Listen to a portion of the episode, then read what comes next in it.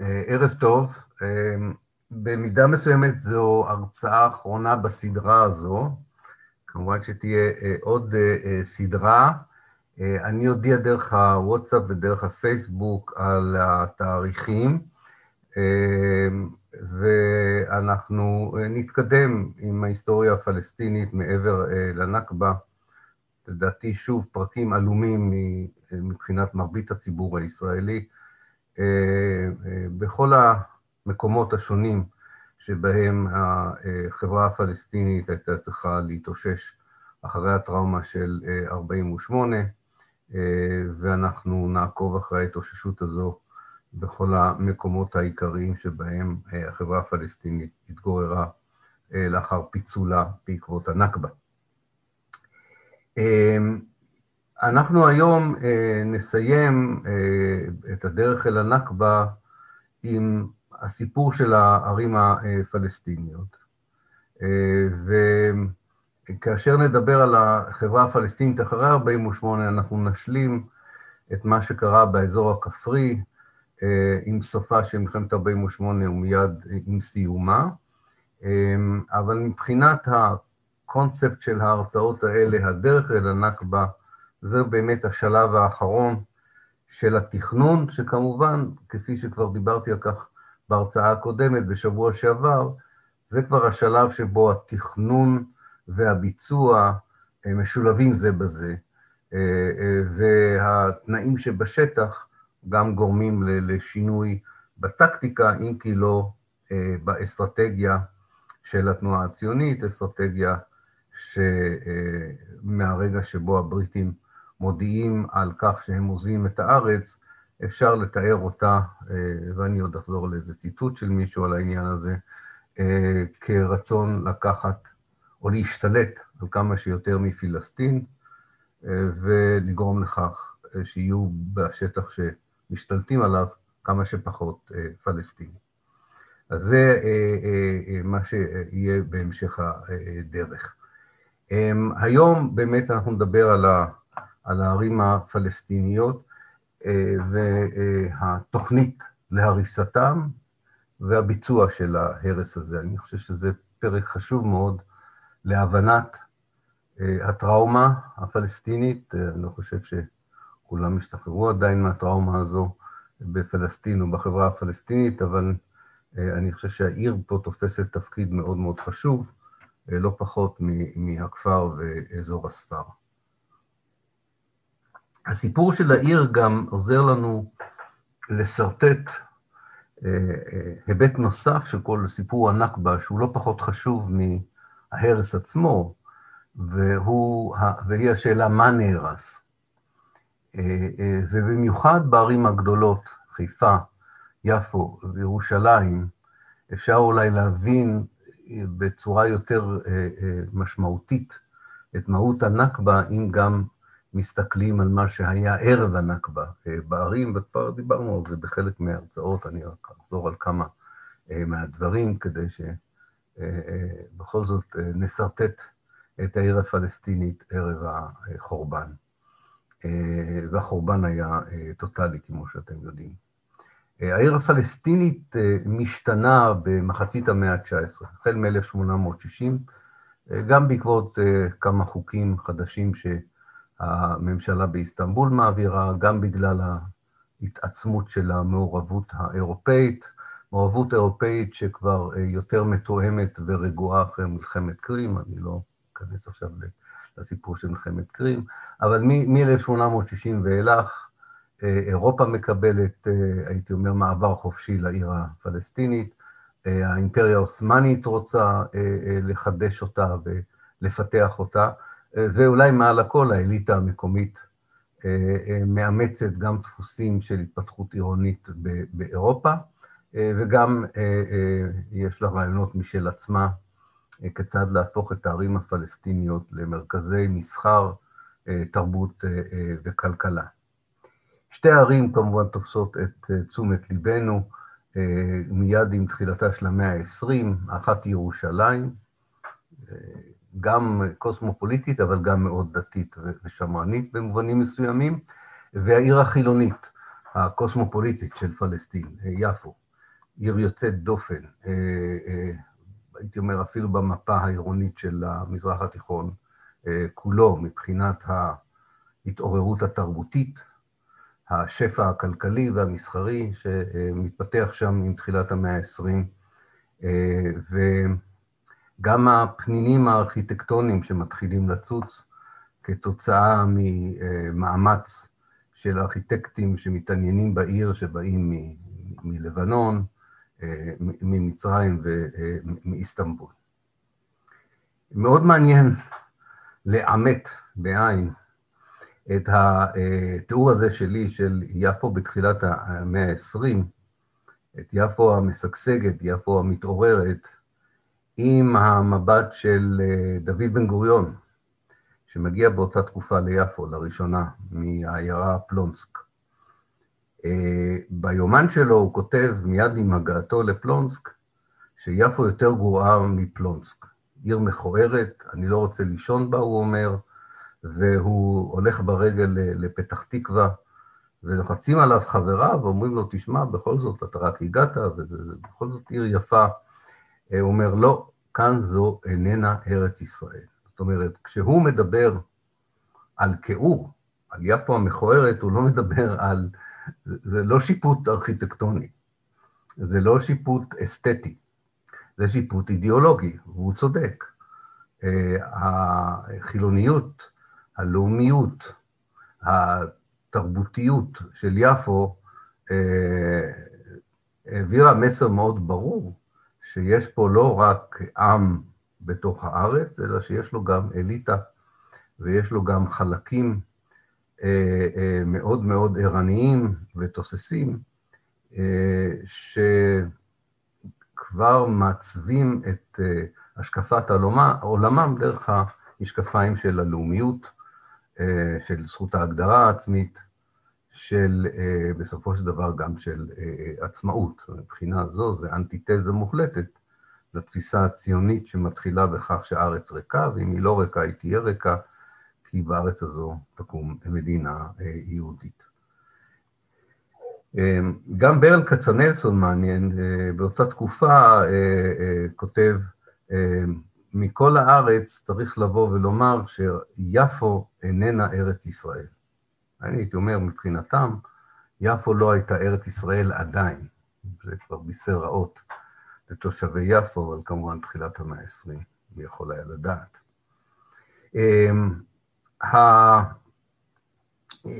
הלאומיות שצומחת, הלאומיות הפלסטינית צומחת ביפו, באמת מטרידה לא רק את ההנהגה הציונית, אגב, גם את השלטון הבריטי שמגיע ב-1918, משום שבניגוד אולי ללאומיות היותר מסורתית של חאג' אמין אל-חוסייני והמועצה המוסלמית העליונה, ואפילו הוועד הערבי העליון, ביפו יש סוג אחר של לאומיות, שקשה מאוד למערב הקולוניאלי ולציונות להתמודד איתו, מפני שזו לאומיות שמבטאת בצורה מאוד ברורה, על בסיס של עקרונות אוניברסליים, את הזכות של הפלסטינים לפלסטין. ולא במקרה המרד הערבי ב-1936 פורץ שם, ולא במקרה העונשים הקולקטיביים במרחב העירוני שהבריטים הטילו על האוכלוסייה הפלסטינית. היו עונשים קולקטיביים קשים מאוד במרחב הכפרי, אבל העונשים הקולקטיביים הקשים ביותר במרחב העירוני הוטלו על יפו. הרס שכונה, הרס בתים, הרס רחובות, רפרטואר שאנחנו מכירים אותו ממקום אחר יותר מאוחר. ויפו, אם כן, נראית כבלתי ניתנת להכנעה, אלא על ידי הריסתה, וכלב הלאומיות הפלסטינית בשנות ה-30. הצד השני של המטבע הזה, כמובן, שמדובר פה במרחב עירוני עשיר בסך הכל. מה שהיום רחוב ירושלים היה, לפי התמונות, אני לא הייתי שם ב-1937 עדיין, אבל לפי התמונות היה רחוב מדהים ביופי הבתים שלו, הוא לא נקרא אז רחוב ירושלים כמובן, וזה נבע ממסחר, מסחר בעיקר בהדרים, אבל לא רק בהדרים, בכלכלה מאוד מאוד מפותחת ותעשייה אפילו שהגיעה לממדים מאוד משמעותיים. על היקף התעשייה שהיה ביפו אנחנו לומדים בין השאר ממסמכי השלל הישראלים ב-48', כי היה שם אוצר בלום שהמדינה נאבקה בכל מיני יזמים פרטיים על השליטה על השלל שנלקח מהתעשיינים של יפו. מ-36-7 בן גוריון מתבטא בצורה מאוד ברורה כלפי יפו, והייתי אומר שזו התבטאות כלפי כל המרחב העירוני, במיוחד החברה העירונית במקומות הגדולים, כמו יפו, חיפה, ירושלים, כמובן הערים הקטנות יותר, בית שאן, צפת ועכו, שגם הן תיעלמנה, נראו בעיניו יותר ככפרים גדולים מאשר כערים, אבל בהחלט אלה הם הערים שמטרידות אותו, חיפה, יפו וירושלים. וכך הוא כותב ביולי 1936 על יפו, חורבנה של יפו, העיר והנמל, בוא יבוא, וטוב שיבוא. חורבנו של יפו, חורבנה של יפו, העיר והנמל, בוא יבוא, וטוב שיבוא. ויותר מאוחר הוא כותב באותו מקום, זה היומן, זה לקוח מהיומן שלו, 11 ביולי 1936, אם יפו תרד שאולה, לא אשתתף בצערה. אמ, הערים הפלסטיניות הפכו למטרה אופרטיבית אה, כבר בדצמבר 1947.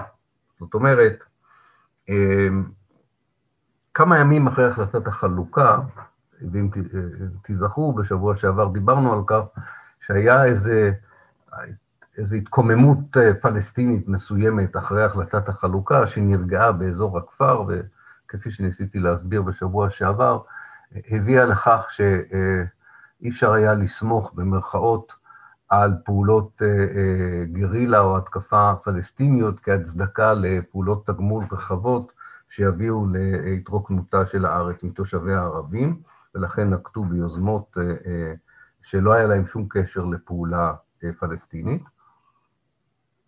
גם העיר בסופו של דבר שקטה, אם כי מטבעם של ערים, כמובן, הן שוקטות פחות מהר ופחות בקלות מאזורים כפריים, כך שההיתקלויות אה, בין יהודים לערבים בעיר אחרי החלטת החלוקה אה, היו קצת אה, אינטנסיביות יותר ולקחו זמן רב יותר, אבל בסופו של דבר גם העיר שקטה, וגם שם הייתה צריכה ליפול החלטה על התקפה על העיר הערבית, בלי שום קשר לפעולות של הפלסטינים עצמם. ואם אנחנו מסתכלים על תקופה מדצמבר 1947, הייתי אומר, עד ה-15 ביוני 1948, בין פחות או יותר מחצית דצמבר עד מחצית יוני 48', אה, יש איזשהו סדר מסוים, אני לא יודע אם הוא בדיוק תוכנן ככה, אבל במבט לאחור הוא נראה אה, מובנה למדי. זה מתחיל במלחמה כלכלית כלפי העיר, אה, זאת אומרת, חונקים את התחבורה, חונקים את המסחר, פוגעים אה, בכלכלה בכל מיני אה, דרכים, וזה מביא לבריחתה של האליטה הכלכלית אה, של הערים החשובות האלה, דהיינו ירושלים, יפו וחיפה. יש תגובת נגד מקומית שמביאה לפעולות יותר אינטנסיביות מהצד הציוני, בעיקר פעולות טרור, של אה, הכנסת מכוניות תופת. אה, נזכיר בין השאר את הפיצוץ של מלון אה, סמיר עמיס בירושלים, את הפיצוץ של השריה החדשה, בניין השריה החדשה ביפו, מוסכים בחיפה, שגורם לגל בריחה נוסף, אין ספק, הטרור הזה מצליח, ואחר כך מצור קשה מאוד על הערים האלה, אה, אה, הפגזות קשות מאוד ולבסוף אה, פינוים. במקרה של הערים הקטנות יותר, כמו טבריה, בית שאן ועכו, היו עוד אמצעים נוספים, כמו עריכת מעשי טבח בכפרים ליד כדי להגביר את הבהלה בערים, ובמקרה של עכו, הכנסת, את הרעלת בארות המים, הרעלת אספקת המים ליפו באמצעות הנגיף טיפוס ודיזנטריה, שפגע קשות בתושבי העיר, וכל זאת כדי להכניע ולהחליש את, ה, את העיר באשר היא. צריך לומר משהו על העניין הזה של העזיבה כתוצאה מה, מהפעולות הכלכליות. אני כבר הזכרתי את זה בשבוע שעבר, אבל כדאי להזכיר את זה עוד פעם. מדובר על עזיבה של האליטה שהיו לה בתי קיץ במקומות שונים, במצרים, בירדן, ולכן זו לא עזיבה לתמיד, גם כמעט לא לקחו איתם כלום. זה עזיבה עד תום הזעם, כן, עד תום האלימות, מתוך מחשבה ברורה שזה לזמן מאוד קצוב וקצר, אולי דומה לדרך שבה תושבי תל אביב עזבו את תל אביב לאילת במלחמת המפרץ הראשונה. משהו מאותו, מאותה פסיכולוגיה המונית, שכמובן הפכה לתיאור אתני ברגע שלא נתנו להם לחזור והרסו את בתיהם, את בתי המסחר שלהם, בתי העסק שלהם, בתי הספר שלהם, וכל מה שהיווה תשתית לחיים שלהם בערים. המלחמה הכלכלית הזו היא במיוחד אינטנסיבית בימים הראשונים של ינואר 48', ואני רוצה כל הזמן להזכיר את התאריכים האלה, לא כי אני רוצה להטריד אתכם בתאריכים, מפני שכל זה מתרחש עוד לפני שבכלל בעולם הערבי מחליטים מה לעשות אל מול המציאות החדשה בפלסטין, לפני שבכלל מארגנים איזשהו כוח צבאי, לפני שבכלל ברור מה יהיה, האם הבריטים ישנו את דעתם, אולי האמריקאים ישנו את דעתם. יש פה איזו התמקדות, אולי מרשימה אפילו, כמובן נקודת מבט פלסטינית נוראית, על ניקוי השטח שהופך להיות מדינה יהודית מהתושבים הערבים, מה שאני קורא לו התיאור האתני. הוא, הוא מתבצע כאילו לא קורה שום דבר אחר. כמובן קורים עוד המון דברים אחרים, אבל יש יכולת, לדעתי בגלל המבנה של קבלת ההחלטות, סליחה, שתיארתי אותו בשבוע שעבר, קבוצה מאוד מצומצמת, שלא עוברת דרך התהליכים הפורמליים הרגילים ביישוב, מצליחה למקד את הפעולה. וכך היה עם ההתקפה הכלכלית. בן גוריון למשל בחמישה בינואר כותב על המלחמה הכלכלית כנגד חיפה, זה חמישה לינואר, 48. המסחר, צריך משקפיים כבר, המסחר, המסחר נהרס בחלקו הגדול, הרבה חנויות סגורות, צורכי מזון האמירו בחוגים הערביים. שמחה פלפן, שבאותה תקופה היה מאוד קרוב לצמרת, מדבר על, על הימים האלה בינואר, והוא אומר, אמונתו, אמונתו של בן גוריון היה ביעילותה של מדיניות הרס הכלכלה הערבית, והאמונה הזו גרמה לו לבדוק את תוצאותיה בהתמדה. זאת אומרת, מה שפלפן ידע, ואנחנו רק מעט מזה מצאנו בארכיון בן גוריון, שבן גוריון כמעט עקב יום-יום על הדרך שבה המלחמה הכלכלית הניבה את התוצאות שהיישוב היהודי רצה. זאת אומרת, הכנעה והרעבה של הכלכלה העירונית הפלסטינית כדי להביא להרס המרחב העירוני הפלסטיני.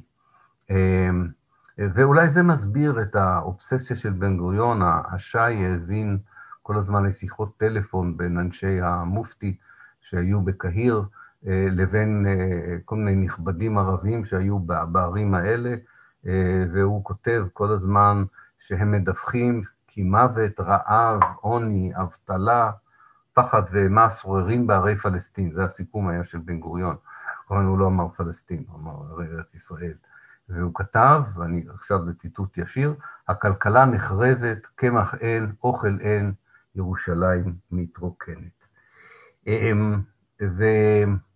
ולזה צריך להוסיף שבינואר 48' האצ"ל הופך להיות לארגון צבאי הרבה יותר מסודר ממה שהוא היה עד אז. מה שיוביל בסופו של דבר להתנגשות עם, ה, עם ההגנה, כמו שאתם יודעים. והמטרה הראשונה של האצ"ל זה לכבוש ערים. האצ"ל לא מתעסק כמעט, אה, למרות שהוא אה, אה, מתרגל כיבוש של כפרים, הוא כמעט ולא כובש כפרים, כי גם ההגנה לא נתנה לו לכבוש כפרים, אבל יש לו הרגשה שביפו, בגלל שהאצ"ל היה מאוד חזק בתל אביב, הוא יוכל לנצח על כיבוש יפו בינואר. ההיסטוריה הרשמית של האצ"ל היא מאוד, ההיסטוריונים הרשמיים של האצ"ל הם מאוד מעניינים בקטע הזה. אה, ההגנה אה, דיווחה להם שאין צורך במבצע כיבוש גדול, כי אה, שיבוש הכלכלה, המצור, המחנק, ההפגזות, בלאו הכי כבר הכניעו את יפו, כך שלא היה צריך באיזה מבצע מפואר כמו שהם עשו בסופו של דבר באפריל, וכבשו את יפו, שכבר לא היה שם מי שכל כך יגן עליה. אה, אה, הם טוענים שהם עשו את זה אה, כי הם ידעו כבר בינואר שיש תוכנית מצרית לנחות ביפו ומשם לכבוש את הארץ. בינואר 48' לא היה שום גנרל מצרי שחשב על שום תוכנית, אבל זה, זה שייך לנרטיב ההיסטורי של, של, של האצ"ל. הם היו הרבה פחות חשובים בסופו של דבר, וכאמור, יפו הייתה נכנעת גם אם אף חייל של האצ"ל לא היה נכנס לשם. מה שחשוב הוא ואולי זה ציטוט שבזה נסיים את, ה, את הקטע הזה של, של המלחמה הכלכלית, כי היא באמת מרכיב מאוד מאוד חשוב, אה, אה, וכדאי לחשוב עליה בהקשר של עזה, למשל, אה, מי שמכיר את המציאות שם. כותב ככה בן גוריון, ואני אקרא את זה. המטרה האסטרטגית של הכוחות, הוא כותב, סליחה, זה פלפמן כותב מתוך רעיון שהיה לו עם בן גוריון, שאמר לו, המטרה האסטרטגית של הכוחות היהודיים הייתה להרוס את הקהילות העירוניות, שהיו המאורגנות ביותר, ובעלות התודעה הפוליטית המפותחת ביותר בעם הפלסטיני. דבר זה לא נעשה על ידי מלחמה מבית לבית בתוך הערים והעיירות, אלא על ידי כיבוש והריסת האזורים הכפריים שמסביב למרבית הערים. טכניקה זו הביאה להתמוטטות ונפילת חיפה, יפו, טבריה, צפת, עכו ובית שאן, לוד ורמלה, מג'דל ובאר שבע. הוא כבר מדבר פה על כל הערים הפלסטיניות, גם אלה שנהרסו אחרי יוני 48. הקהילות העירוניות שהיו מנושלות מאמצעי תחבורה, מזון וחומרי גלם, עברו תהליך התפוררות, תוהו ובוהו ורעב, שכפה עליהם אה, אה, להיכנע. אה, וכך אה, אה, כותב גם אה, חייל אה, ישראלי, הנס לברכט, שהשתתף בתוכניות האלה, אה, הוא מדבר על כך ש... באפריל 48', זאת אומרת, שלושה חודשים אחרי אה, שהמצור וההרעבה וההתקפות הכלכליות נשאו פרי בכך שהביאו להסתלקותה של האליטה העירונית, הכלכלית, התרבותית והחברתית, אה, כך הוא כותב, היה אפשר, כעת היה אפשר, לממש את תוכנית הגירוש הגדולה, שנועדה לטהר את ישראל העתידה מערבים רבים ככל האפשר. בראשון לאפריל, כלומר שישה שבועות לפני יציאת הבריטים מפלסטין והכרזת ישראל ופלישת צבאות הליגה הערבית, הוגשמה תוכנית ד' של מפקדת ההגנה. על פי תוכנית זו נועד להיכבש חלק גדול ככל האפשר של פלסטין, אגב השארת אוכלוסייה ערבית מועטה ככל האפשר. התוכנית חזתה בפירוש פעולות של השמדת כפרים שלמים, את גירוש תושביהם, וכן הטלת אימה על הערבים שיוותרו. זאת אומרת, מה שהוא טוען, שלא רק אה, אה, שהרס האליטה והתשתית הכלכלית אה, אפשרה את הכיבוש של הערים, לדעתו היא גם אפשרה בסופו של דבר את ההשתתפות על כל המרחב הכפרי של פלסטין. זה באמת סיפור קשה, העיר הראשונה, היה סדר מסוים בערים, אולי רק נזכיר את הערים, כיצד הם נכבשו זו אחר זו, כדי שזה יהיה באיזושהי מסגרת כרונולוגית, אבל שוב, נבוא, נבוא ונאמר, אין כיבוש מלא של ערים לפני אפריל 48.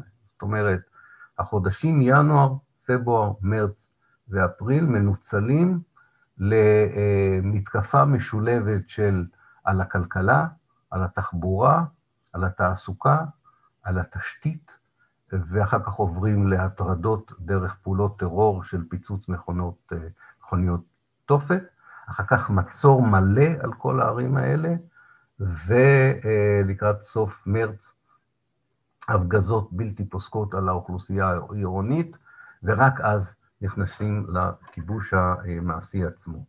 והעיר הראשונה שנכבשו, שנכבשה הייתה אה, טבריה, אה, כל תושביה גורשו, כל אה, כמעט בתי הבזלת הישנים שלה פוצצו. אולי יש בזה משהו סמלי, שהעיר הראשונה שנהרסת טוטאלית על ידי הכוחות היהודים, זו עיר שבה חיו יהודים וערבים ביחד עוד לפני ההתיישבות הציונית. שם טבח בכפר קטן בשם נאסר א-דין תרם, תרם להכנעת התושבים הערבים בטבריה. אפילו האיש שהיה אחראי לפיצוץ הבתים היפים של טבריה, פיצוץ מסיבי של הבתים היפים של טבריה, זועזע בכל זאת מהטבח בנאסר א-דין, או שם מלא של הכפר הזה זה חיר בית נאסר א-דין, והוא כתב, אינני יודע אם הייתה הצדקה להתנפלות ולהרג של כל כך הרבה ערבים. רושם קשה עשתה עליי ריצת הנשים עם הילדים שברחו בבהלה את הכפר. הכל ראיתי דרך החלון והשפיע עליי קשה. הוא תמה בהמשך שהאכזריות הזו אפיינה במיוחד את אנשי הפלמ"ח. הייתה לו איזו תקווה לגבי אנשי השומר הצעיר שלא יגלו אכזריות כזו כלפי אה, אוכלוסייה אה, אה, אזרחית. העיר הבאה בתור הייתה חיפה. כאמור, חיפה לא פחות מאשר יפו נחשבה בעיני התנועה הציונית, או האוכלוסייה הערבית בחיפה, נחשבה כאליטה שצריך להכריע אותה אם רוצים להשתלט על הארץ ולרוקן אותה מתושביה הערבים. אה, אה, באמת זה עבד לפי, לפי הספר באיזשהו מקום. מצור כלכלי מביא לעזיבת האליטה העירונית, המקומית, אה, נשארים כ-30 אלף איש מתוך 50 אלף, והם נתונים לחלוטין לחסדי הכוח הציוני. לכאורה הייתה תחושה של ביטחון שמה מופרכת בגלל שהייתה נוכחות מסיבית בריטית בחיפה, אה, משום שזו הייתה התחנה האחרונה של הבריטים בטרם הם עזבו את הארץ ב-15 במאי 48', אבל, אבל הבריטים לא הגנו על האוכלוסייה הפלסטינית, שמינואר 48' הייתה נטויה, נתונה להטרדות קשות מאוד, אה, אה, גם בגלל המיקום הטופוגרפי שלה בעיר, ופשוט כפי שכתב אה, מנהל הבנק הערבי בחיפה וחבר הוועדה הלאומית הערבית, אה, פריד, אה, פריד סעד, הוא, הוא, הוא, הוא כתב, אצלנו מתים יום-יום. גם אצלכם, הוא אומר, בשיחת טלפון עם חוסיין אל-חאלדי בירושלים, וכך גם אה, אה, אה, ביפו. אה, אה, זאת אומרת, הייתה כבר תחושה אה, שפה לא מדובר רק באליטה שעזבה בתשתית כלכלית שנהרסה, אלא פשוט ברעב אה, אה, והרג שהיה קשה מאוד לשכנע אנשים אה, להישאר, כמעט בלי הגנה של ממש על התושבים האלה. מעבר ל... לאחר חיפה, צפת עמדה בתור. כאן ערב המלחמה חיו בצפת כ-9,500 פלסטינים, לצד מיעוט אה, יהודי של 2,400 אה, אה, יהודים. שוב, מהסיפור העצוב הזה של ערים שמתאוששות אחרי המרד הערבי, נהנות מאיזושהי תנופה כלכלית בפלסטין לאחר מלחמת העולם השנייה, ובדיוק כשמגיעים לאיזשהו איזשהו מבנה פוליטי חדש וברור יותר אה, של ניהול העיר אה, אה, ושגשוגה, כמובן מגיע הרס העיר באפריל, באפריל, ב-26 באפריל 1948. נשארו בעיר כמאה איש לאחר הגירוש, בחמישה ביוני דוד בן גוריון כותב ביובש משהו ביומנו.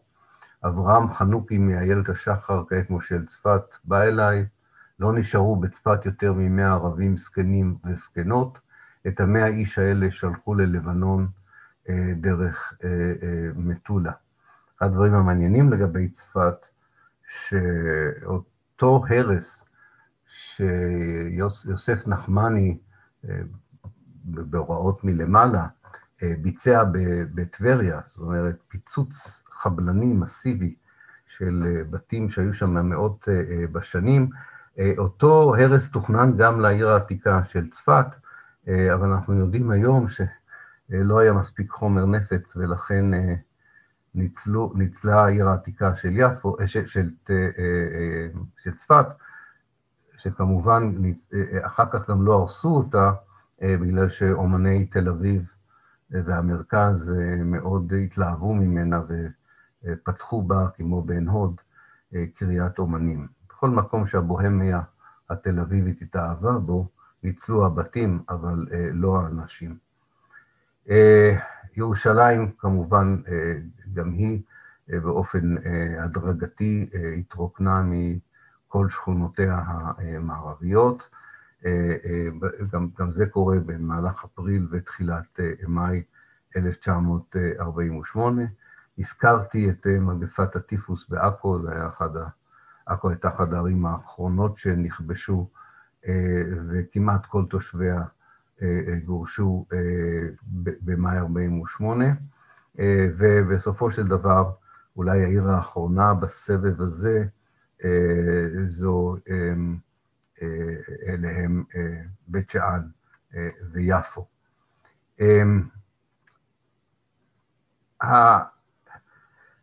ההיסטוריוגרפיה הציונית, ואני חושב שתשמעו על זה הרבה בשבוע הבא, ביום העצמאות, מתארת את התקופה שבין ה-15 למאי, זאת אומרת, היום שבו נכנסים לצבאות הערביים בארץ, ועד ההפוגה הראשונה, בתשעה ביוני 48', כשלושה שבועות מאוד קריטיים שבהם אה, המדינה היהודית עמדה תחת אה, איום של השמדה אה, אה, טוטאלית.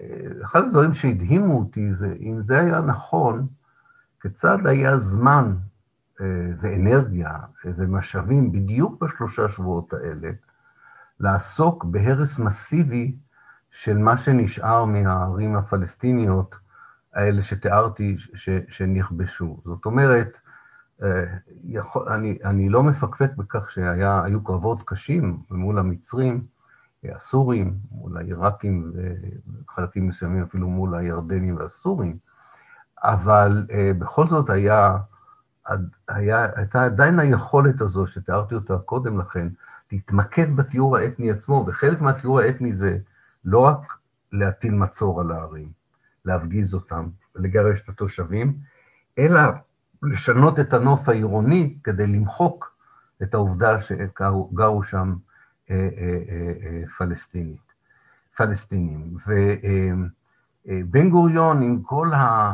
המתח שאין ספק הוא היה בו, אל מול, מול הקרבות, מול צבאות ערביים סדירים, יש לו זמן להסתובב ב, ביפו ובחיפה במיוחד, במיוחד בשתי הערים האלה, ולהורות על הרס מסיבי של בתים אה, ערבים, כדי שהאופי הערבי של אותם ערים לא יישמר ושאפשר יהיה לחשוב עליהן כערים יהודיות. יש לו זמן לארגן את, ה, את השלל הגדול של מחסני המזון של יפו, אה, של התעשייה של יפו ושל חיפה, להעביר את זה לידיים, להפקיע את זה ולהעביר את זה לידיים יהודיות, אה, או פרטיות או אה, הסתדרותיות. וחלקכם אולי מכיר את העבודה של עמית גיש על ביזת הספרים והספריות הפלסטיניות, גם זה באותה תקופה עצמה. מה שאני מנסה לבוא ולומר, שמבחינת אה, בן גוריון ואלה שמסביבו, שעסקו כל הזמן בשאלת התיאור האתני, אה, להפוך את הערים הערביות לערים יהודיות היה חלק ממה שהם ראו כמלחמה. וזה מה שקורה בטיהור אתני.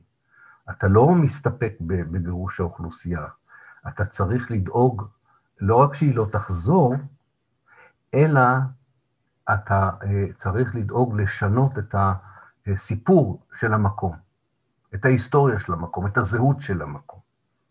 לכן אה, אה, עושים שני דברים שונים בכפר ובעיר. באזור הכפר מייבאים עשרת אלפים עצי אורן אירופאים כדי לשוות אופי אירופאי לאזור הכפרי. אם פעם תחזרו לנסוע בין בין אה, מעלות לכיוון, אה, למשל, אה, נו, איך קוראים למקום הזה? עכשיו שכחתי, לגליל העליון, תטיילו בכל מקרה, כל מיני מקומות בגליל, חורפיש, אם תיסעו ממעלות לחורפיש, יש שם יער אירופאי שלם שניטע כדי לא, לא לשנות את הנוף, את נוף הטבע שנראה לבן גוריון, במיוחד שם, לדעתי זה כה וכה נראה אירופאי, אבל לא משנה, זה נראה לו אה, מאוד לא אירופאי. אז זה מה שעשו באזור הכפר, באזור העיר, אה, אה, הרסו מסיבית שווקים ובתים אה, אה, כדי אה, אה, למחוק את האופי והזהות הערבית אה, אה, של העיר, אחרי שגירשו את, אה, תושביהם. אה, ביזה והשוד זה כמובן השלב האחרון של כל הסיפור הזה של חיסול העיר הערבית. העיר הערבית חזרה באיזשהו מקום, בזה אני אסיים. לא התושבים המקוריים לרוב, לא בחיפה, לא ביפו, לא בלוד, לא ברמלה, לא בעכו. יש כמובן תושבים שהם עדיין התושבים של לפני 48' כחלק התגנבו בחזרה לערים האלה אחרי שהמלחמה הסתיימה מלבנון או מהגדה המערבית, אבל הרבה מהתושבים הם תושבים חדשים שהגיעו, כאשר אה, אה, המדינה היהודית התחילה אה, להשתמש במיעוט הערבי שנשאר כבעלי מקצוע, כמין פרולטריון של, של עבודה, ש... אה, של דבר הוא הורשה להישאר בערים היהודיות. אה, ובמקום שבו הבוהמיה, או ארכיטקט, ארכיטקטים, או איזה ראש עיר, עדיין היה להם איזה אה, שמץ של הבנה אסתטית, ארכיטקטונית ואולי תיירותית, החלקים האלה נשמרו, אם כי בעיר מולדתי, חיפה, תמיד אה, שחזרו ושיפצו את המושבה הגרמנית אה, והמשיכו להרוס את הבתים, או ממשיכים עד היום אפילו, להרוס את הבתים הערביים של אה, חיפה. אבל יש פתגם בערבית שאומר שהאדמה מדברת ערבית, אני עדיין חושב שהיא מדברת ערבית, וכל פעילות טיהור ומחיקה לא באמת מצליחים עד הסוף, אם כי צריך להגיד שהם עשו עבודה מאוד יסודית ומעשית. אני אמשיך לדבר עוד דקה, כי אני תמיד אוהב לסיים עם משהו אה, יותר אופטימי, אבל זה פרק קשה, קשה למצוא בו נקודות אור. אה, רק אולי אה, אה, נקודות האור שאנחנו מכירים ממקומות כמו המושבה הגרמנית היום בחיפה, ומקומות אחרים כמו אה, ביפו, שדור צעיר יותר אולי אה, יחדש לפחות חלק מהמרחב העירוני הערבי, והמנדטורי שהיה לפני 48' כבסיס לחיים משותפים, ולא כאתר הנצחה למעשה נפשע של טיהור אה, ומחיקה. ואני אעצור פה, ואני אשמח מאוד לקחת את השאלות שלכם. דן תדמור, ביפו שליש מהתושבים היו יהודים כשבא בן גוריון. תל אביב שלחה נציג אחד למועצת העיר תל אביב, בעוד ששאר יפו שלחה 11 נציגים יהודים למועצת העיר יפו, שבהם כן, אתה צודק לחלוטין, דן, אה, היה, היה אה, יישוב יהודי אה, ביפו. אני סבור ש... אני לא בדקתי את זה, אבל לדעתי, גם לפי היומן של בן גוריון במכתבים שהוא כותב, יהודי יפו נראים לו עדיין ערבים. אני לא חושב שהוא מתייחס להם כמשהו קרה ארץ ישראל, ארץ ישראל בשבילו היו המושבות, הוא, הוא הולך ברגל, הוא הולך ברגל לפתח תקווה, אחר כך הוא עולה לסז'רה, אה, אה, הוא לא מסתכל על היישוב היהודי הוותיק אה, כעדיין כארץ ישראל שהוא מחפש, כך שהעובדה שיפו הייתה יהודית, גם בחלקה לא, לא הפכה אותה לארץ ישראלית בעיניו. אני חושב שמאוד חשוב להגיד את זה. גם אגב, היישוב היהודי ביפו, ממש בתחילת הדרך, לא כולו היה ציוני, חלק כן. ועם הזמן כמובן הם הבינו מאיזה צד מרוחה החמאה והם הצטרפו לציונות. אבל חשוב להזכיר, תודה שהזכרת את העניין הדמוגרפי, זו הייתה עיר עם, עם מיעוט אה, אה, אה, יהודי גדול, זה נכון. סיוון, אמרת שבחיפה היה מצור שהביא לירידת האוכלוסייה מ-50 אלף ל-30 אלף, אני מכיר את המספר 70 אלף, ובכיבוש העיר גורשו כמעט כולם למעט 2,000 עד 3,000, אתה יכול להעביר. קש, כן, קשה מאוד לדעת על, על המספרים. אנחנו לא יודעים כמה בדיוק עזבו בינואר עד אפריל, מינואר 48' עד אפריל 48'. הייתה עזיבה גדולה מאוד, עזיבה מאוד גדולה. אה, אני חושב שביום שבה ההגנה הפציצה מהאזור שהיום נמצא בית חולים אה, רוטשילד, אה, בני ציון, הם הפציצו עם מרגמות. אלפי אנשים שהבריטים שכנעו יחד עם כמה מהנכבדים הערבים שנשארו, שכדאי להם לעזוב לעכו וללבנון, והתחילו לירות עליהם כדי לזרז את היציאה שלהם דרך שער פלמר, שם הרבה מתו. ברגע הזה, לדעתי, אה, אה, היו רק אה, כ-30 אלף בחיפה.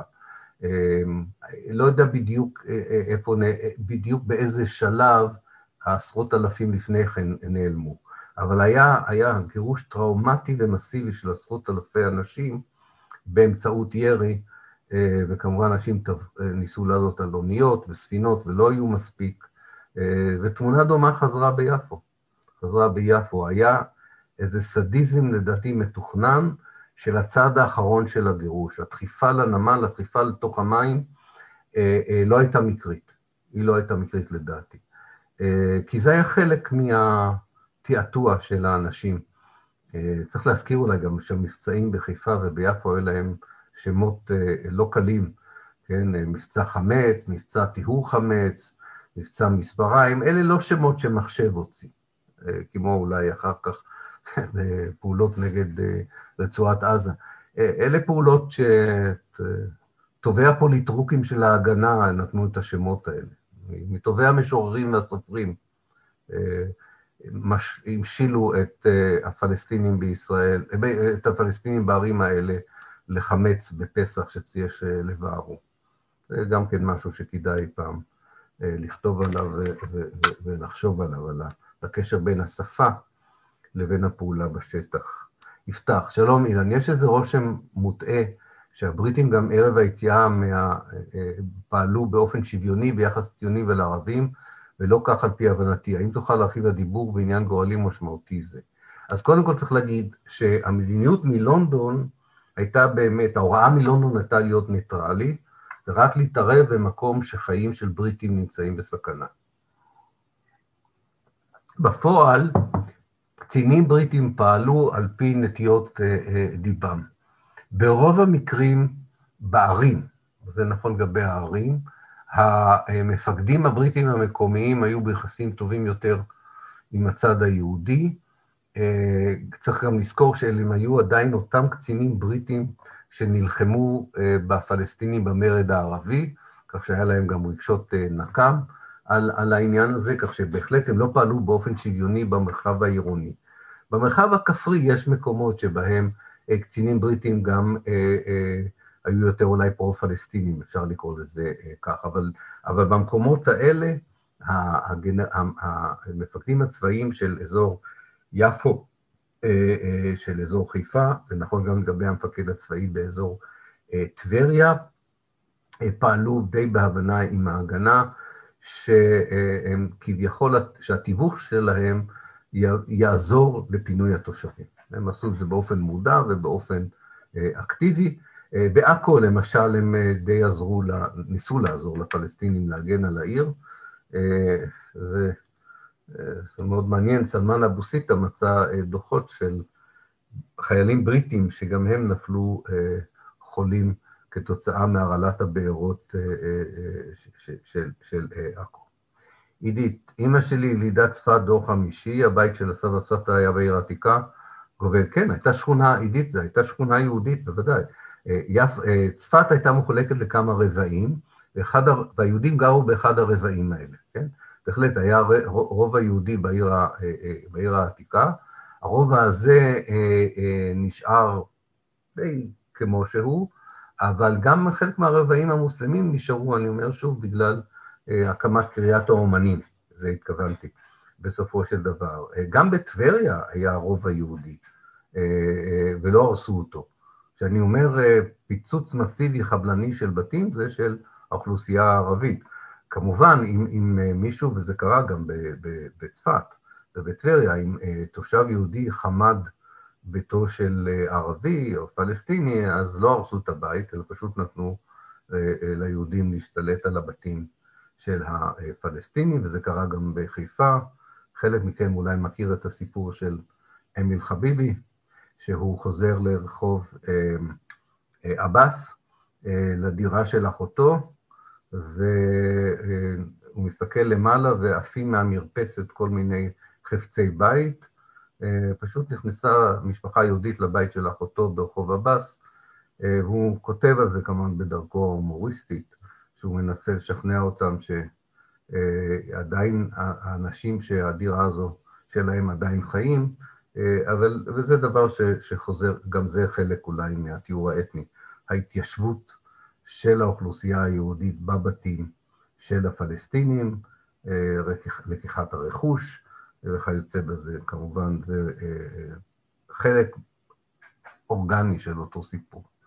דן, משה נדר כרמל שלח אותי ועוד כמה עשרות ילדים לצפת באמצע מאי, כי שם יותר בטוח, זאת אומרת שחיפה הייתה עוד מסוכנת, בעוד שצפת כבר לא. ראיתי, ראינו את קומץ הזקנים יושבים ישיבה מזרחית על הרצפה מול בית המושל כל יום, כן? טוב, זו עדות חשובה דן. כן, אני תמה למה הם חשבו שחיפה עדיין מסוכנת במאי, אם כי צריך להגיד שאת עכו רק כבשו בשבוע השני של מאי, אז יכול להיות שכל האזור בין חיפה ליפו, חיפה לעכו, עדיין נחשב כלא נקי, ותודה על זה שאמרת את זה. יהודית, כבר הזכרת כמה פעמים את השומר הצעיר, קיבוצים של השומר הצעיר, האם היה להם תפקיד מערכתי משמעותי, ואם כן מתוכנן ואידיאולוגי, או תוך כדי תנועה. הם היו פעילים יהודית בשני מישורים. קודם כל, אנשי הפלמ"ח, הרבה מהם היו חלק מהשומר הצעיר, וכמו שאורי בן אליעזר, סוציולוג מאוניברסיטת חיפה, כותב בספרו דרך הכוונת, כותב בספרו דרך הכוונת, אנשי הפלמ"ח הצטיינו יותר מכל אחד אחר, גם בהרג וגם בטיהור. זאת אומרת, היה להם תפקיד משמעותי במגע המיידי עם התושבים, עם הגירוש עצמו, עם ההרס עצמו, כן? חצי בזה. היבט שני של העבודה של השומר הצעיר, שעליו כתב יוסי אמיתי, שאני הזכרתי את זה, וגם יואל ביינין כתב על זה, אם כי זה, לא יודע אם הספר, כן, הספר הופיע באנגלית, בעברית גם כן, זה השתלטות על הקרקעות. היה מאבק קשה על הקרקעות החקלאיות, שאחרי התיאור האתני המוצלח באזור הכפרי. מי יקבל את האדמות? מי יקבל את האדמות הטובות? כן, בסופו של דבר, והשומר הצעיר נאבק עם התנועות הקיבוציות האחרות, ועם המושבים ועם הכפרים, על השלל, מה שלא מנע מהם לעשות גרסה ראשונה של יורים ובוכים, להתלונן על מעשי עוולה שנעשו לדעתם כנגד הפלסטינים. כריסטוף, חוץ מבן גוריון היה גם את זוכה פרס נובל לשלום יצחק רבין, שחתם אישית על פקודת גירוש כל תושבי לוד, האם גם על גירוש רמלה הוא פקד? בעיניי זה מידע חשוב כדי לענות על הנרטיב של מחנה השלום מול מחנה הימין. בכלל, כריסטוף, מי שביצע את התיאור האתני, או מי שביצע בעיקרו את, את התיאור האתני ב-48' היה השמאל הציוני, לא הימין הציוני. אז זה נכון גם לגבי מה שאתה אומר לגבי לוד, לא, הוא לא היה אחראי על גירוש רמלה, אבל הוא בהחלט גם פיקד על החזית באופן כללי. כן, זה התפיסה של הזרם המרכזי הציוני, הזרם הסוציאליסטי הציוני, אפשר לקרוא לו ככה, סביב תנועת העבודה וגם סביב השומר הצעיר, התפיסה הזו הייתה בסופו של דבר שב-48' המעשה שנעשה היה מעשה מוסרי, והם לא התחרטו על זה והם אפילו לא הפסיקו עם זה אחרי 48'. שלמה מזכיר גם את מבצע מטאטא, נכון? זה עוד שם של מבצע שמלמד על הכוונות והאופי של, של התיאור האתני. גליה, האם ישראל יכולה לקום ללא התיאור שנעשה? שאלה טובה. אני בדרך כלל לא יודע איך לענות לשאלות מה היה קורה אם. ישראל בוודאי לא הייתה נראית כמו שהיא נראית היום. אני, קשה לי לדעת מה היה קורה. אני יכול להגיד לך מה אני מקווה שהייתי עושה, נניח אם הייתי אזרח אנגלי שמתעניין, או אפילו אזרח יהודי, או אזרח נתין יהודי.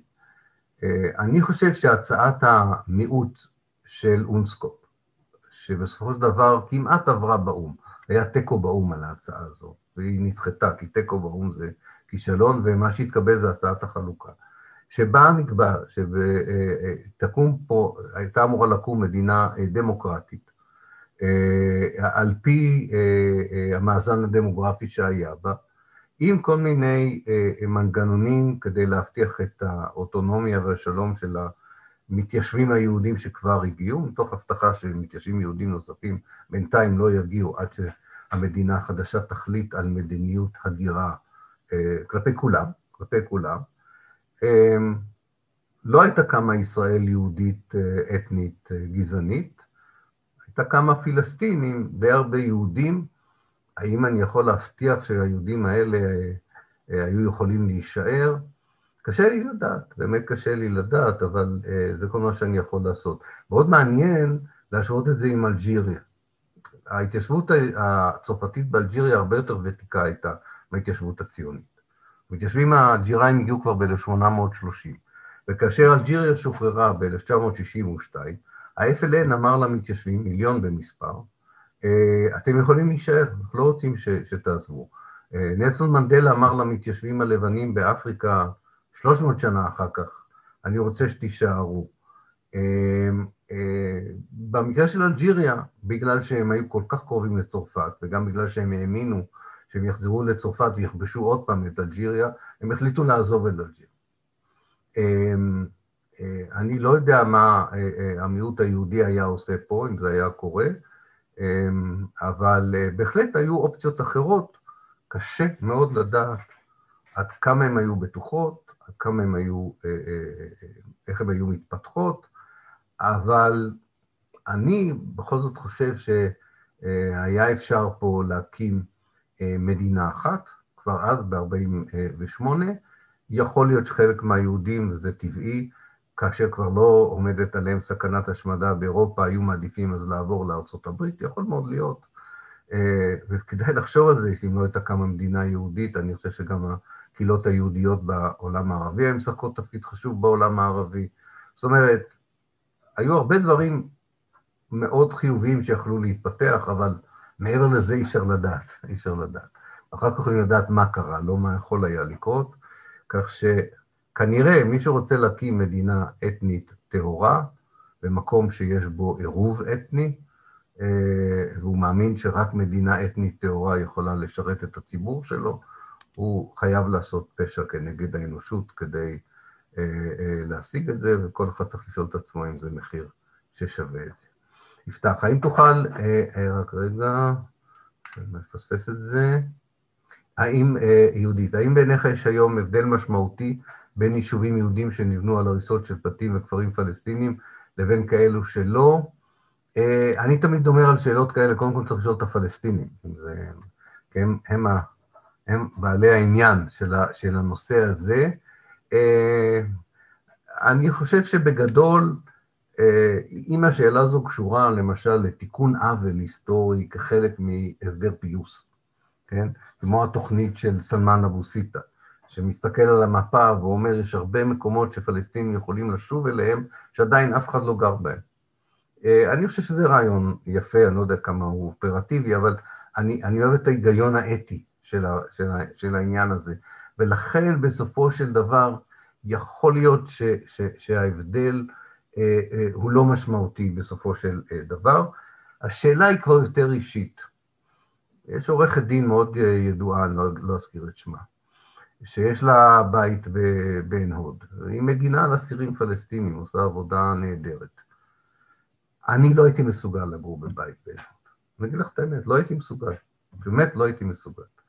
לא כשתושבי עין חוד גרים ליד, לא כשהבית נראה בדיוק כמו שעזבו אותו ב-48', אבל אה, לכן, השאלה למי ההבדל באמת, זו שאלה מאוד מעניינת. אה, אני תמיד חושב שעל השאלות האלה אה, סופרים ומשוררים עונים הרבה יותר טוב מהיסטוריונים, ואולי ציירים אפילו. יפתח, האם תוכל לצייד אותנו באיזה מפתח קונספטואלי שיסביר היכן גירשו באופן ברוטלי, היכן ברחו, היכן מתאפשרה המשכת החיים, נוצרים למשל ניתן להישאר מסיבות מובנות, מה ההבדל בין יפו וחיפה, מדוע התוצאות היו שונות כל כך, עם הממד המקרי הקונדיקנדי, יכריע את המצב בכל מקום ומקום. אמ, אנחנו עדיין אה, לא השלמנו את המחקר, כשאני אומר אנחנו זה היסטוריונים, באשר הם, על 48. אין לנו, אחת השאלות שהשארנו פתוחות, פתוחה, ועדיין אין עליה תשובה מלאה, אה, זה על היוצאים מן הכלל. אין לנו בעיה להסביר את הכלל. הכלל זה גירוש. הכלל זה גירוש. אה, אה, והגירוש, וכן אפשר, אבל זה, מפה מאוד מפורטת, הברוט, מפת הברוטליות. אה, היא תלויה בכל מיני דברים, בסדיזי, בסדיסטיות של המפקד, בעוצמת ההתנגדות של הכפר, במקומות כמו בטנטורה, בטעות סגרו את כל הכפר ולא השאירו פתח לבריחה. כן, יש, אפשר, אני לא יכול לתת את המפה הזו, כי זה מדובר על 531 כפרים. אז, אז יש בהחלט מפה, אה, מפה שכזו. אה, אני חושב שבערים אה, האכזריות הייתה במיוחד גדולה ב, ב, ביפו. אני חושב שבאמת הייתה איזו שנאה שהדבירו אותה, אני חושב שאפילו היא הובנתה לתוך ה... לתוך החיילים היהודים שהשתתפו בכיבוש יפו, אולי גם האצ"ל אה, תרם את שלו, פחות מבחינה צבאית, אבל הרבה יותר מבחינה אכזרית, אה, וזה יכול להסביר את הנושאים. אגב, לא, כל, לא את כל הנוצרים השאירו, אה, אנשי בירעם ואיקרית מאוד היו כועסים עליך אם היית אומר, תראו, אבל את הנוצרים השאירו, כן? סילקו הרבה כפרים נוצרים, אגב, עמדו לסלק כמעט את כל הכפרים המרונים שהיום על גבול לבנון, את מעיליה, את תרשיחא, את ג'יש, הם כולם היו אמורים להיות אה, מגורשים, מכל מיני סיבות, בין השאר קשר עם איזשהו מנהיג ציוני, אה, אה, כל מיני עסקאות שהם עשו עם נחמני וכולי, השאירו את הכפרים האלה. כך שהתוכנית הייתה לא להשאיר את הנוצרים, זה, זה, זה ממש לא, לא נכון. התוכנית הייתה גם לגרש את הנוצרים, כי, כי הם הבינו אותו מאוד, שהנוצרים היו חלק מאוד חשוב מהתנועה הלאומית הפלסטינית. היחידים שהחליטו כן להשאיר אותם ממש זה דרוזים. אבל צריך לזכור שלמשל הדרוזים במרר, והדרוזים בחורפיש, והדרוזים בירכא, אמרו לצבא הישראלי, אם אתם מגרשים את המוסלמים מהכפרים שלנו, שכללו כבר פליטים פנימיים, אז תגרשו גם אותנו. צריך לזכור גם את זה, זה פרק יותר מתואר בהיסטוריה הדרוזית של 48', שיש לה גם כמה פרקים פחות uh, סימפטיים. Uh, אז כך ש... ש uh, אבל זה מחקר, uh, יפתח שעדיין צריך לעשות אותו, כי הוא קשה, הוא ממש צריך ללכת נקודה-נקודה, אולי יום אחד עוד יעשו אותו. שירי, גילית איזושהי אופוזיציה במשרד הציוני לגישת הטיהור ולמהלכים להוציא אותו לפועל, להיות לאופוזיציה. אני גיליתי רק, אבל יכול להיות שיום אחד מישהו יגלה משהו אחר, אני גיליתי רק אופוזיציה טקטית לגירוש כפר זה או אחר, אה, אה, לאופן ביצוע הגירוש. לא גיליתי שום אה, עמדה במקומות שהיו משמעותיים בתוך הצמרת, בתוך ההנהגה, בתוך האליטה התרבותית של היישוב היהודי, שאמרה, קורה פה משהו שהוא לא מוסרי. קורה פה משהו שאנחנו לא יכולים אה, אה, לחיות איתו. אני ציינתי שבוע שעבר את מרטין בובר, שיושב ומלמד בירושלים סוציולוגיה, והתלמידים מתחילים לספר לו, והוא מתחיל לכתוב.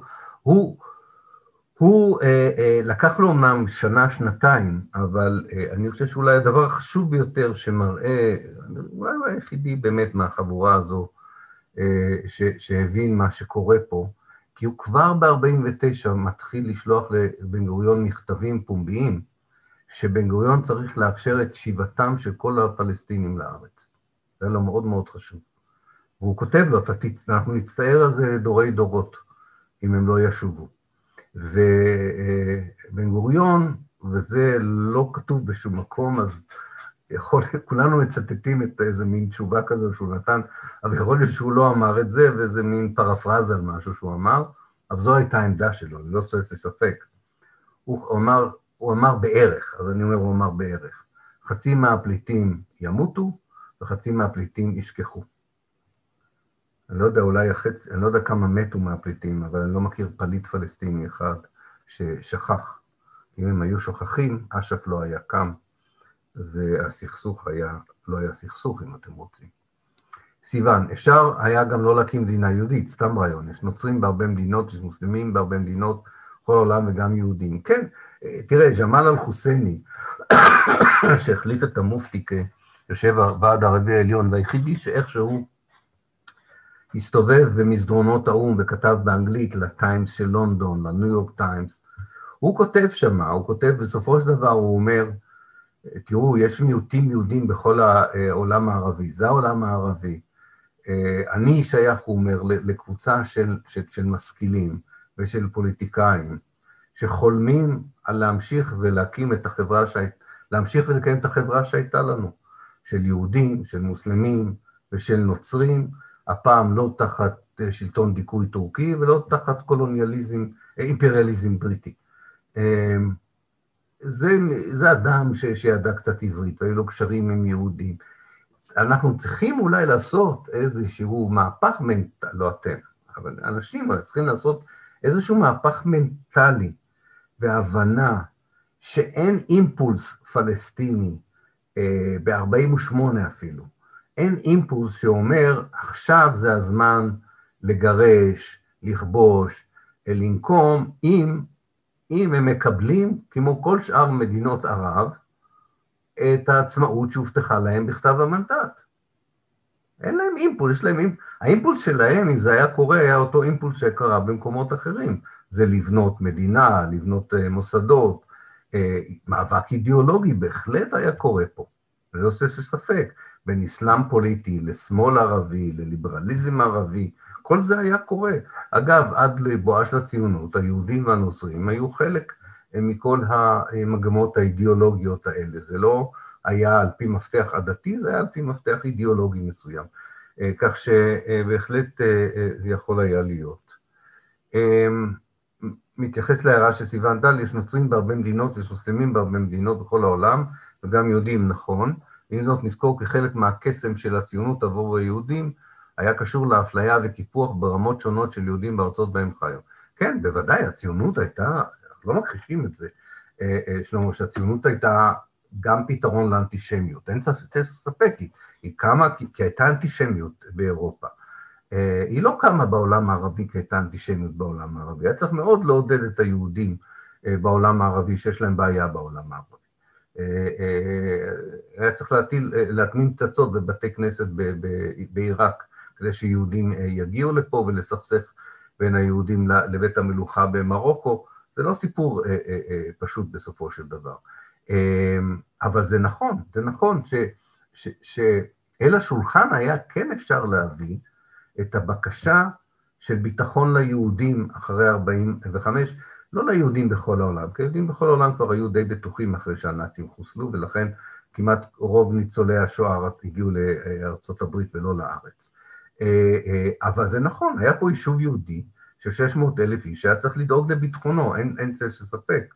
אה, לא בטוח שהדרך היחידה לדאוג לביטחונו הייתה על ידי הקמת מדינה יהודית וסילוק כל הפלסטינים. יכול להיות שהיו עוד כמה דרכים אחרות לדאוג לביטחון ההתיישבות הזו, או כמו שהאמריקאים אמרו בפברואר 48', בפברואר 48, כן. אמרו, החלטת החלוקה לא עובדת, בואו ניקח חמש שנים ונחשוב מה הדרך הטובה ביותר לפתור את כל הבעיות שקשורות בקיומה של אוכלוסייה מתיישבת ואוכלוסייה ילידית. לא היה מזיק לשבת על זה עוד חמש שנים. באמת לא היה מזיק לשבת על זה עוד חמש שנים, כבר לא היה לחץ של השואה, היה, היה עולם ערבי שכבר יכול היה יותר להביע את דעתו, היה עולם שמתחיל להשתחרר מקולוניאליזם, כן, היה צריך לראות איזה פתרון היה מגיע. סיוון, זו השאלה האחרונה, אני מבין, מי יזם, וירב, מי יזם וארגן וניהל וביצע את האופרציה של העברת הפלסטינים ללבנון בספינות דרך הים, אבל אחר כך יש עוד שאלה של גליה, אני אתייחס אליה תכף. מי יזם וארגן וניהל, אה, זה היה לגמרי אה, אה, מבצע שהתארגן ברגע האחרון על ידי הסברים הפלסטינים בנמל, בעלי הספינות, בעלי ספינות הדיג, בעלי אוניות, זה התארגן בצורה מאוד מאוד כאוטית, מאוד מאוד דרמטית. הם, הם לא מגיעים ישר ללבנון, החיפאים מגיעים לעכו, ואז הם עולים על סירות בעכו ועוברים ללבנון, למרות שהרבה אנשים הלכו ברגל מעכו ללבנון. אנחנו, לא יודע כמה אנחנו נספיק, אבל אנחנו פספסנו, ואנחנו זה גם הפלסטינים. פספסו המון מבחינת הסיפורים שאנשים היו מוכנים, בייחוד נשים, היו מוכנות לספר, הרבה יותר מגברים, הרבה יותר מוקדם מגברים, נשים היו מוכנות לספר על, בדיוק על הקטע הזה, על המסע החוצה, על המסע החוצה, עם, עם ילד על היד וכיוצא בזה. וסיפורים קשים, אני, אני, לא, תמיד לא מפתיע אותי. באמת לא, לא סליחה, לא, לא מפתיע אותי שאנשים לא רוצים לחזור לשם. זה, זה סיפור על, על, על, על מוות של תינוקות, על מוות בצמא, דברים נוראים, אבל, אבל הם מאפשרים להראות מי ארגן, איך זה יתארגן וכולי. זה הכל היה, אנש, הפליטים עצמם ארגנו את הבריחה שלהם, את המעבר שלהם. מה, גליה שואלת מה היה גורל הבדואים בצפון. הם חיו כמו היום בכפרים, כן, ואם הם יסכימו לדבר איתך, זה הדור שחי את 48, אני באמת עובד עם חבר שלי, ג'וני מנסור, עכשיו על זה, דווקא הם מדברים, החבר'ה, אנחנו כותבים ספר על ה... בין השאר גם על, ה, על מה שקרה עם הכפרים הבדואים בצפון אחרי 48. איך הם אומרים לנו? יום אחד קמנו, וכל הכפרים מסביבנו נעלמו, ובאו אנשי הממשל הצבאי ואמרו לנו, אתם מוכנים לשרת בצבא? אמרנו שכן. אמרו לנו, ואז אתם יכול... ואמרו לנו, אז אתם גם יכולים לקבל חלק מהאדמות אה, של הכפרים שנעלמו. אה, כן, הם קיבלו החלטה, לפעמים אגב לא, לא היה להם, לא, בניגוד לדרוזים, לבדואים של הצפון לא הייתה אה, מועצה דתית עליונה או ועד כזה שניהל, זאת אומרת, לא היה איזה קודקוד שיכול היה לקבל החלטה. כל כפר בדואי קיבל החלטה דרך ראש החמולה או, או ראש השבט, סוואיד ואחרים, והם קיבלו החלטה אה, מודעת על, אה, על כך שהם יכולים לשרת כגששים, כסיירים, אה, והעסקה הזו יצאה לדרך, ואני לא מכיר, למרות שיש כמה כפרים בדואים שזה שייך לשאלה של יפתח, יש איזה, אני יכול עכשיו לחשוב על שבעה כפרים בדואים שסולקו גם כן. זאת אומרת, לא כל הכפרים הבדואים נשארו, אז יכול להיות שהם לא... צריך לבדוק את זה, למה הם גורשו באמת והבדואים האחרים אה, אה, הושארו, אז צריך ללכת פה כפר-כפר כדי לבדוק אם זה מעניין, אז צריך לקבל את זה. דן, דן תדמור מזכיר שהיו הרבה אסונות ימיים, כן, בהחלט, לכן אני אומר, עוד יש מי שלראיין על זה, כי זה לא יופיע בשום מסמך. אה, שוב, אני לא יודע כמה אנשים יהיו מוכנים. אה, אה, אני לא חושב שאנחנו, כ... אני אומר את זה כיהודי עכשיו, ישראלי, אני לא חושב שעד הסוף אנחנו מבינים את הנזק הנפשי של, ה... של, ה... של הנכבה. לא רק לדור הנכבה, גם לדור השני של הנכבה. אני חושב שאנחנו לא מבינים את זה עד הסוף. אנחנו לא, אנחנו, אנחנו, זה, זה יום מתאים להגיד את זה, על יום השואה, אנחנו עוסקים בדור השני של השואה וכולי, ואין פה, אני לא משווה פה, זה לא עניין של השוואה, אבל יש פה אה, אה, אה, נזק נפשי, אה, פגיעה נפשית קשה מאוד, אה, ב, שעוברת לדור הבא הפלסטיני, והיא כוללת בתוכה בדיוק את הזיכרונות מה... מה שאתה קורא באסונות ימיים, מהטרגדיות האישיות האלה של, של איבוד תינוק, של איבוד ילד, של איבוד הורים, של, אה, של מוות ברעב, אה, של ניסיון לחזור ו, ויורים עליך. אה, וכל הדברים האלה, כמובן, ועיבוד המולדת וכולי, כך שבהחלט זה חלק מהסיפור. שירי, מה ידוע על מעורבות מחוץ למשרד הציוני בתוכנית התיאור? מדעים אירופאים אמריקאים, טוב, אה, פה צריך להגיד, זה כמובן הרצאה בפני עצמה, אז אני אעשה את זה מאוד קצר. אמ, העיתונות האמריקאית והאירופאית אה, הצמידה כתבים לכוחות היהודים. באנגלית קוראים לזה embedded. יש גם העיתונאים, לא זוכר, לא יודע אם יש איזה מונח בעברית לעיתונאי שנספח לכוח צבאי, ונותנים לו להשתתף בפעולות בתנאי שהוא שומר על איזה צנזורה. ולא, ולא מספר. והעיתונאים האלה, בייחוד העיתונאים של הניו יורק טיימס, אה, תיארו בצורה מאוד ברורה את מה שקורה. אה, השליחים של הצלב האדום אה, הסתובבו וראו בדיוק את מה שקורה ודיווחו לג'נבה. הנציגים של האו"ם ראו מה שקורה ודיווחו בחזרה לניו יורק. הייתה החלטה ממסדית מלמעלה של עורכי עיתונים ראשיים, של אה, ראשי הצלב האדום, של אה, אנשי האו"ם, לא להתעמת עם המדינה היהודית שבדרך, והדוחות האלה, שאנחנו כהיסטוריונים מצאנו אותם, לא פורסמו באותו, באותו זמן. לא פורסמו באותו זמן.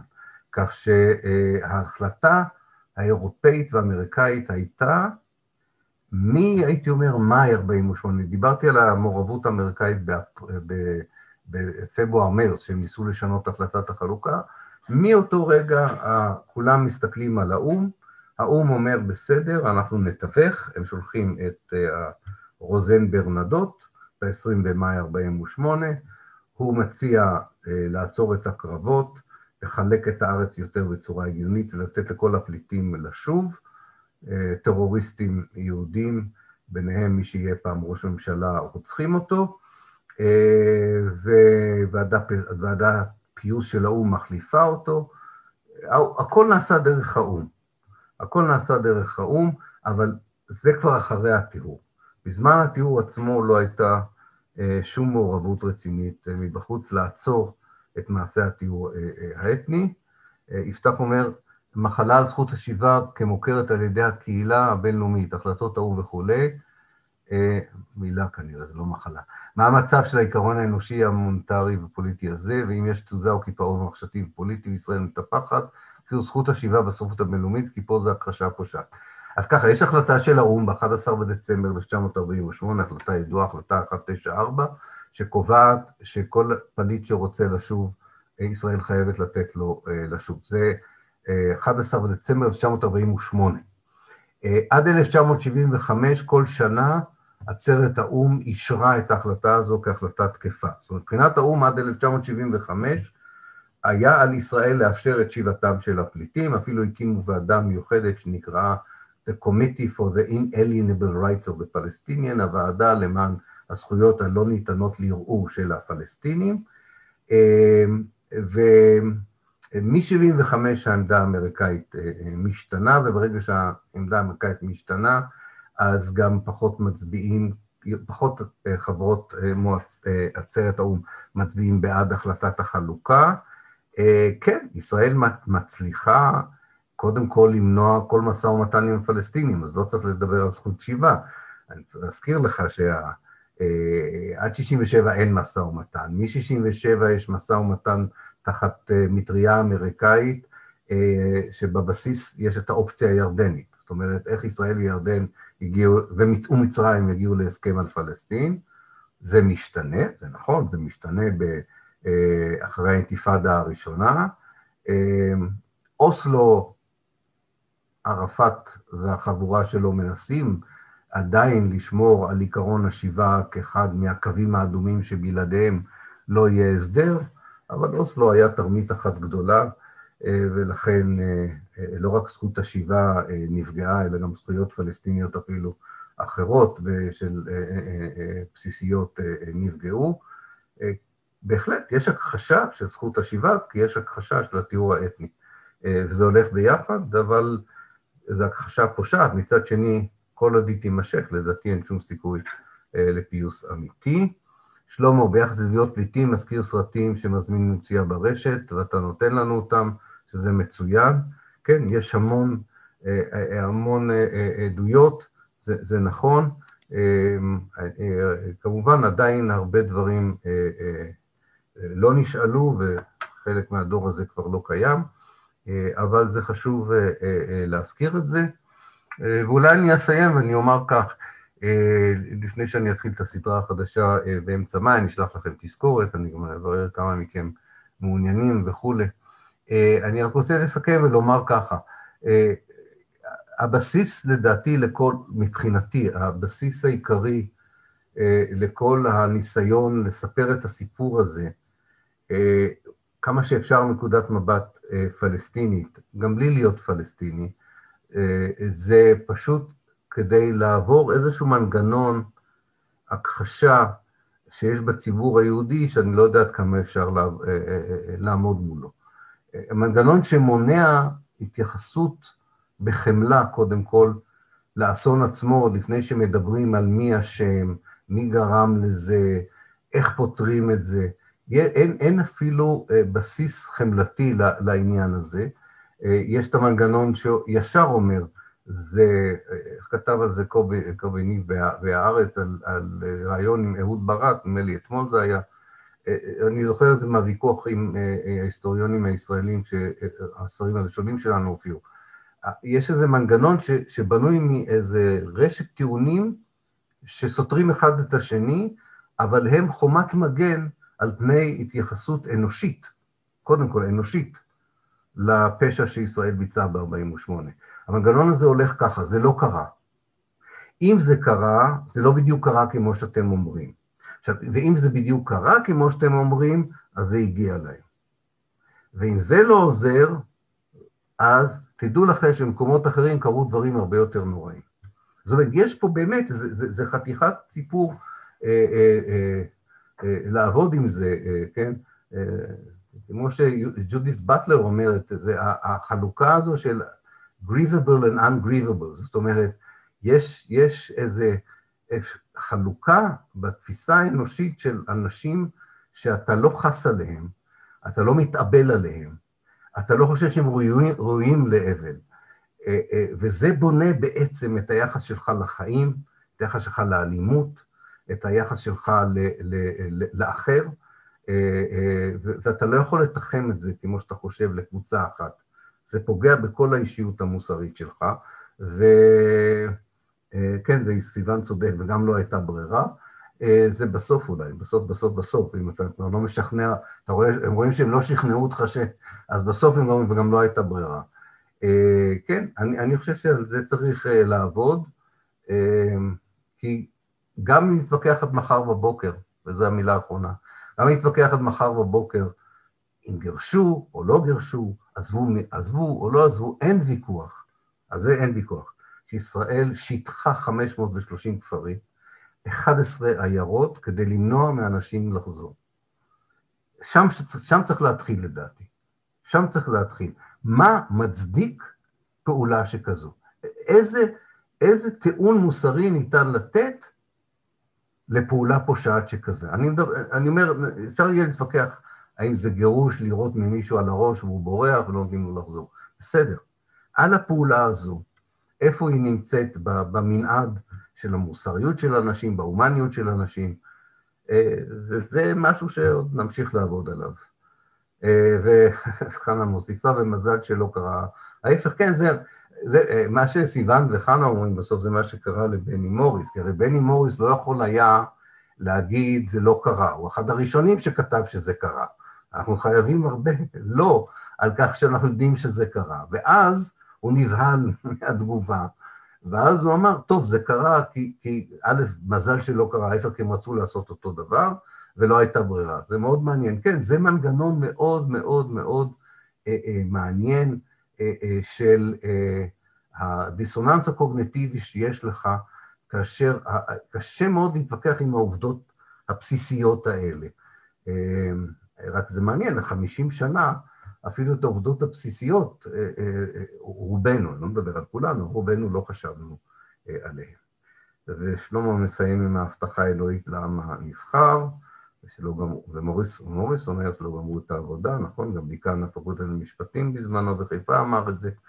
קיצור, יש לנו הרבה עבודה, אז אנחנו נתראה ישירות, אני מקווה שתבואו לחלק מהמפעלים שאנחנו עושים לפני כן.